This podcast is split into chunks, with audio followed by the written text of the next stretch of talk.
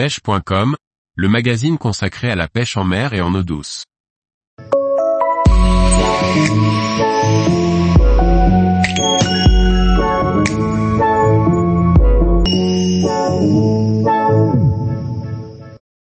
Pêche de la truite en rivière.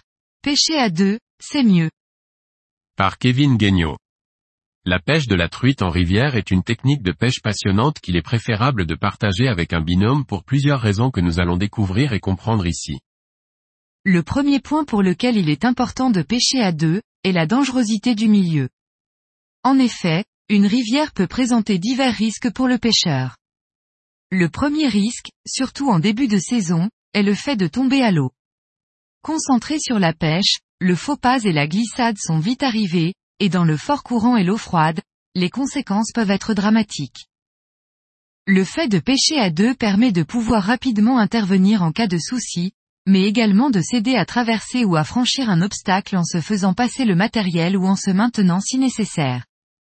Malgré beaucoup de précautions et une vigilance accrue, un accident peut arriver, plus ou moins grave, mais pour lequel un binôme pourra rapidement prévenir les secours si le besoin s'en fait ressentir, ou aider à regagner la voiture plus facilement pour une prise en charge. Plusieurs situations moins graves et plus cocasses peuvent également être plus facilement gérables lorsque l'on est accompagné, comme par exemple un hameçon dans le doigt. Il est toujours plus facile de manipuler et de tirer d'un coup sec avec un morceau de fil un hameçon qui se trouve dans le doigt d'un autre que dans son propre doigt. La complémentarité des techniques de chacun des deux pêcheurs est également un avantage non négligeable. Il est pertinent lors d'une pêche en rivière que chacun des pêcheurs choisisse une technique différente pour attaquer la session et trouver plus rapidement la pêche. Si les deux pêcheurs décident de pêcher au leurre, un des deux peut prospecter rapidement au poisson nageur et l'autre au leurre souple par exemple, permettant ainsi de balayer les différentes couches d'eau et de cibler les poissons.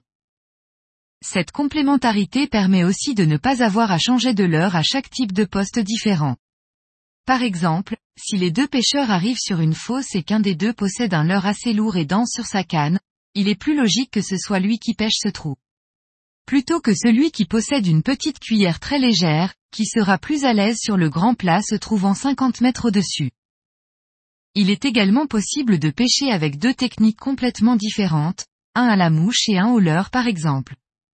Quel pêcheur de truite n'a jamais vécu la situation frustrante d'observer des poissons en poste en train de gober avec sa canne à l'heure dans les mains, ou inversement des chasses de truite focalisées sur des petits poissons avec sa canne à mouche en main?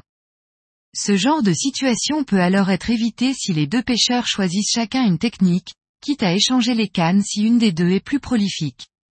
C'est aussi ça le partage de la passion.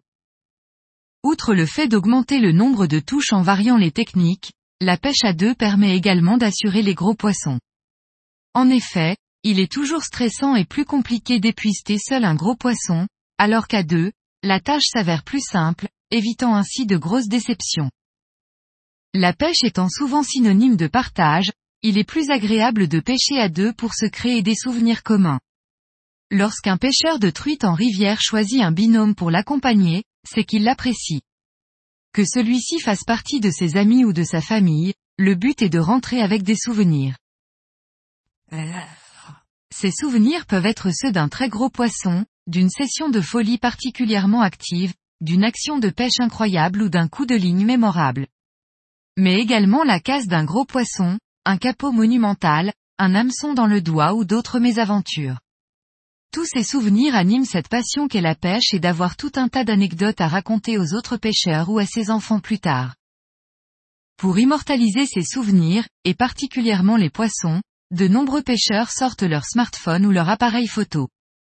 Et une fois de plus, il est bien plus facile de réaliser une belle photo souvenir à deux, plutôt que seul en posant l'appareil ou en faisant un selfie. Bien évidemment, tous les points ci-dessus ne sont valables qu'avec des personnes de confiance. Un pêcheur, pour être un bon binôme, doit être prêt à aider l'autre, rester discret, se mettre à l'eau pour épuister un gros poisson.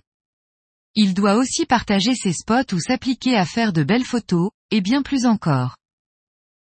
Tous les jours, retrouvez l'actualité sur le site pêche.com. Et n'oubliez pas de laisser 5 étoiles sur votre plateforme de podcast.